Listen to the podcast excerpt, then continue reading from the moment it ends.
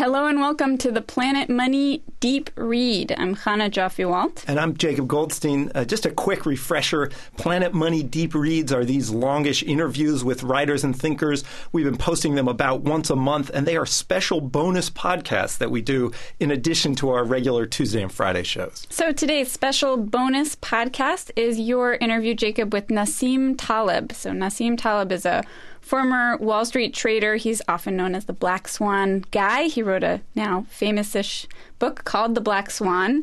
And the book came out in 2007, before the financial crisis, and basically said that traditional economic models are useless, totally useless, because they ignore what Taleb calls black swans, these sort of rare, high-impact events that wind up shaping history. And then, of course, the financial crisis hit, and it was much bigger than most economists with their models predicted, and that made Taleb look really, really smart. It did, and, you know, he dined out on that for a few years, and then earlier this year, he released a new edition of the book, and there's this new long section tacked on to the end of the book. It's called On Robustness and Fragility, and that's mostly what I talked with him about. Like the rest of the book, this section is quirky, it's erudite, it's arrogant, it's sort of fun and weird. For example, there's this one part in the new section about his exercise habits, which he says are based on human evolution, and apparently he walks around a lot, and then occasionally he like breaks into a really fast sprint, and once in a while he sort of randomly walks into a gym and lifts the heaviest weights he can over his head. Okay, and exercise habits aside, this new section is mostly about how to be resilient so you can survive a black swan, and that turns out to involve mostly getting out of debt and building up savings. And that's what we talked about mostly in our interview, and particularly how it fits with fiscal and monetary policy in the U.S. right now. But we started out talking about something really more fundamental to his argument and to his worldview, and that's the problem with forecasting. When you make a statement about the future, you are about the risks in the future, stuff like you are forecasting. Okay. Now, of course, people would take forecasting more seriously if it were, you know, was pointed out to them that in Semitic languages, forecast equals prophecy. Mm-hmm. Okay, so you're standing sort of quasi-religious or quasi-kind of quacky or supernatural. Yeah. You're making a statement about the future. Okay, you're talking about something that doesn't exist now, how it will exist in the future. So I focused then in the Black Swan on forecast error and realized because we use the wrong metrics, most things in social science, in what a domain I call the complex domain, most forecasts don't work. But people are suckers because of rationalism and narrowly defined theories. You know, they don't know that, okay? But if I take economic papers, a cab driver predicts better. And the proof is that we have 1 million economists on the planet and only a handful predicted the depths of what could have happened. And so the notion is that forecasts don't work because they don't take into account these radical, relatively rare events that end up being the key drivers of what happens. Exactly. And there's a domain I call the fourth quadrant in which these are dominant. And finance is part of that domain. Economics is part of that domain. So you predict what happens 99% of the time or 99.9% of the time, but the remainder is this sort of key historical driver, and that's what's outside of your model, outside of the forecasts? Yes. So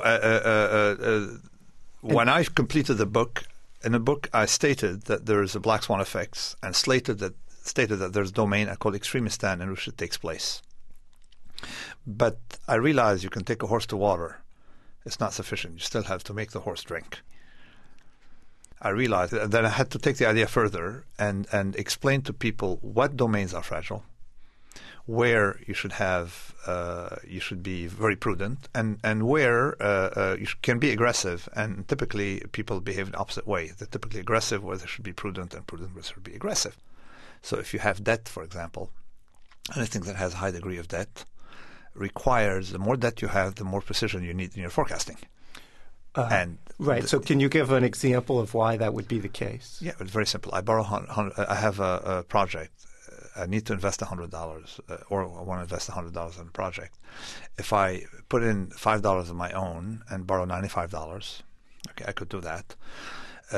And my project doesn't work well, I'm bankrupt and I have to, I'm wiped out. So because you can't pay back the $95. Because I can't pay back. I still owe the $95. But on the other hand, if my project is very successful, okay, I will all the money. Most of the money comes to me, so I have much of leverage on a $5 invested. Right. Now, so if you double that $100, you invest $5. Yeah. You get to keep $100 and you pay the $95 back. Exactly. You make a ton of money. You make a ton of money. Okay. But on the other hand, if you issue equity, if I say, okay, I'm going to have $95. If I am very successful, unfortunately, my returns will be diluted. Because you have to share the profits. Exactly. I have to share the profits. But the good news is that I also have to share the losses. Hmm. Debt is different because debt, you still own it. So that's the first problem, is debt requires very precise forecasting and illusion of forecasting, because, as I said, it's a scandalous because government can't forecast unemployment. Government can't forecast anything. So why do they load themselves with debt? Okay. And, of course, companies are foolish to load themselves with debt. And also I showed two things. Number one, that we are moving into more and more unpredictability because more and more black swan effects because of complexity, interdependence. So less predictability of the future coupled with a quadrupling of debt since 1980. You see? Complexity. You're talking about in total debt held by the U.S. or total level of debt, quadrupling of debt and liabilities. If you count debt, increase of mortgage debt in the U.S. or globally, worldwide, in particular in the Western world. So essentially, you've had the sort of rising Asia lending more and more to the U.S. and Europe, or within. You have more and more people. Borrowing and mortgages and people storing their savings in these loans. So you have a rise of debt, okay, everywhere, individual, corporate, bank, financial and institution and governments, while at the same time you had a degradation of predictability. So, there is now this very public debate about sovereign debt and sort of timing, right? And should governments in the West continue to spend money, to spend more money than they have in order to lower unemployment, versus should they cut spending now at the risk of cutting off the recovery, right? That's the way it's framed. Okay. My when the crisis happened, I kept telling anybody who would listen to me that it was not a problem of recession. It was a problem of risk. Which means that it was the problem was not trying to get out of recession. The problem was getting rid of debt because we had cancer. And that if we don't get rid of debt then, or today, in other words, if you don't get rid of that now, it's going to be worse tomorrow, and every day it's going to be worse. So people don't understand that the risk of recession is vastly lower overall than the risks of deficits.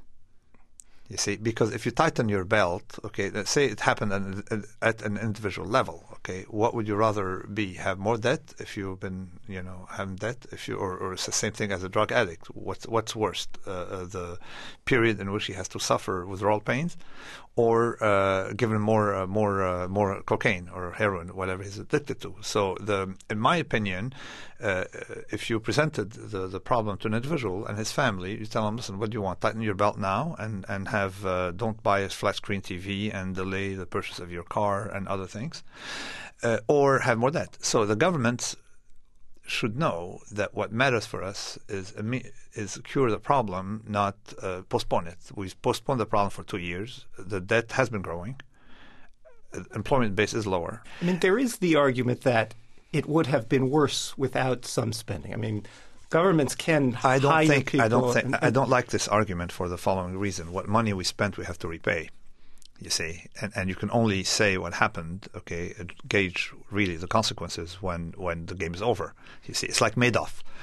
It would have been, had we propped up Madoff by the government should have lent money to Madoff and nobody would have suffered, right. Okay? But eventually you suffer, up till now, you suffer on a day when Madoff would collapse at a bigger level. So you're basically saying what the government is doing is a Ponzi scheme. It's a bigger Ponzi scheme, biggest in history of mankind, because government represent more and more GDP. Without anyone noticing. So it's too big to fail in industrial proportion, by the governments. And the problem that we have now is that I'm not saying we should not protect the weak. We should, as a matter of fact, have stronger protection of the weak, because make sure that the people who suffer are the ones who, the fools who got us here, not the very weak who are going to suffer in a contraction of the economy. So in practical terms, what does that mean? In practical terms, I want the bankers to be clawed back for the past profits. I want Robert Rubin to return the $120 million, not some government employee in California to live next month on minimum wage.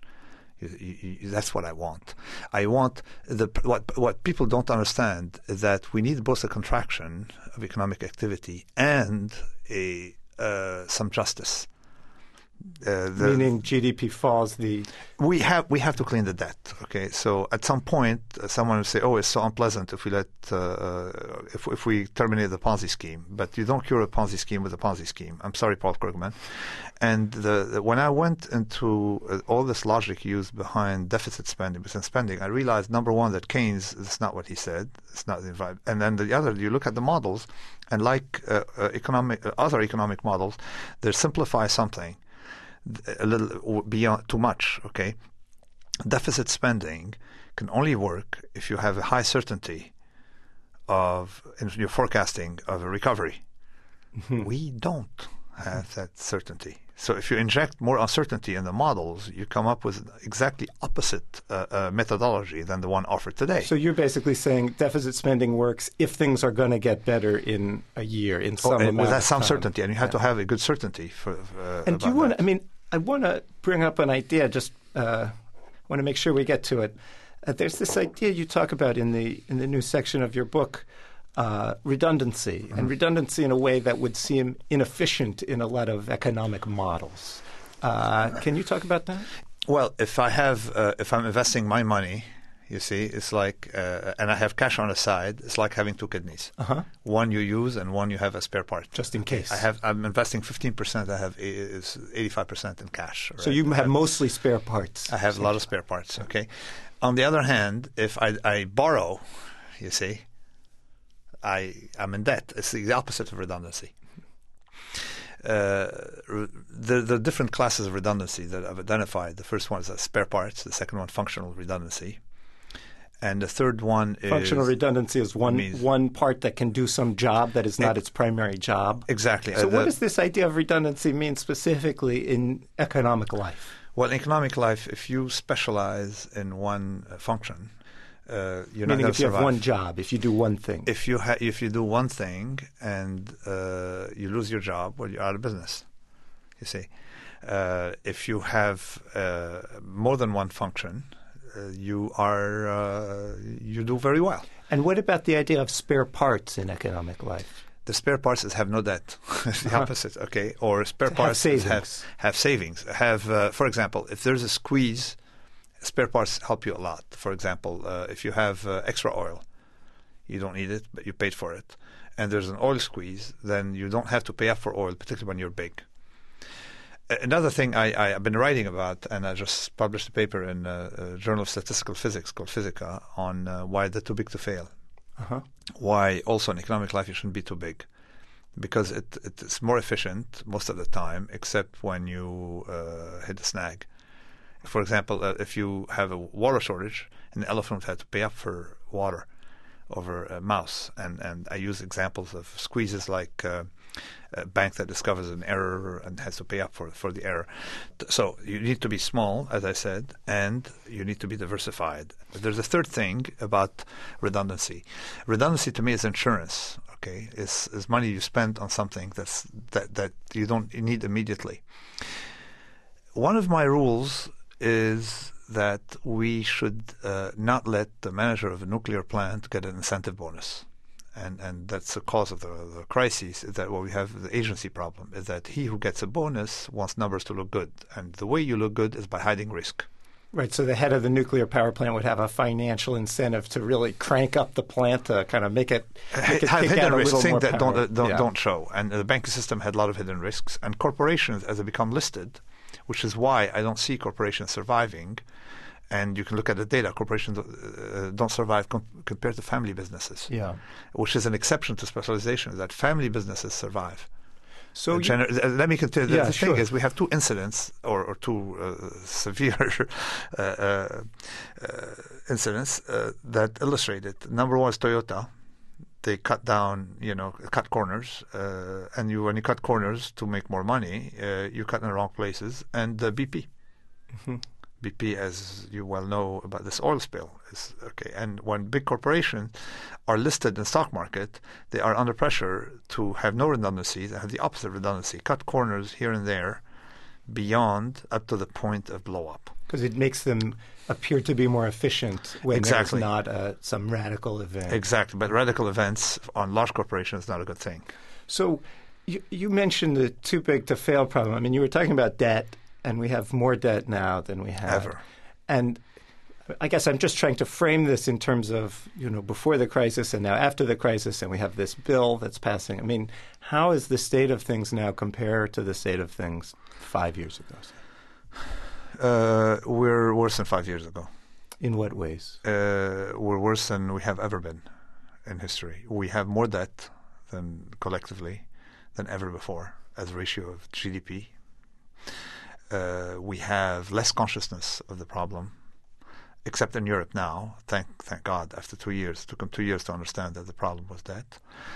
We have dangerous individuals who not only show it, it's like someone who crashed a plane who are still there. It's very, very dangerous to have Bernanke, Summers, and Geithner around. They crashed a plane. You don't have a pilot fly the plane again. Their methods don't work. Their metrics don't work. They don't have an idea of the core problem.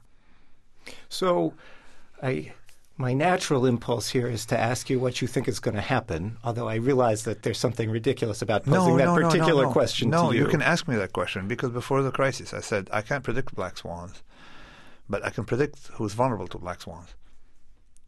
See, that was my point has always been. I mean, I was a trader. I was making bets on my bet was as follows: if I see a plane flown by a pilot who thinks he can predict hurricanes when he can't predict hurricanes, you see, bet against that plane. I bet with probability close to one that plane will crash one day, and so this is where I tell you that what I predict will happen is two things. Number one. That you have to clean up the system. Okay, you can't live. It's a Madoff thing. Madoff, you can predict that if you see a Madoff, that eventually it's going to collapse. Nothing lasts forever like that. You're going to have to collapse Madoff in a very smooth, controlled way, as the Europeans are doing now, or you may have to do it the old-fashioned way, as Weimar Republic, because I think that... Meaning print a lot of money? Which is what Obama has been doing. Yeah. This is how they're financing the deficit. They're financing the deficit printing money. The inflation is very low. Inflation is very nonlinear. The way the way it may happen, it may be too late for them to realize it, you see. So printing may do the job for a while, and then suddenly the thing explodes in your hands. Okay, this is where their metrics don't work, because I've talked about nonlinear domain. Okay, just like before, they're saying the risk was very low when hidden risks were accumulating in the system. It's a very similar, and I thought they would learn, but they don't learn. We have, thank God, in this country, an awareness of the problem at the level of the individuals. We don't have it at the level of leaders too much, particularly not the Obama administration. Probably the worst thing we've had in the history of this country is an administration so out of sync with the core problems. And it is imperative that the American public understands the big divergence that we have between their own personal desire for stability and the hidden agendas of people in the establishment to be Madoff style. When you say hidden agenda... Hidden to themselves often. Mm. And I don't know if this is democracy. This is not democracy. There's something about... even the media. The media transform things by distorting that make people produce decisions that are completely against their own interests. I appreciate your time. Thank you so much for coming. Great. Thanks for inviting me. I'm honored to be here.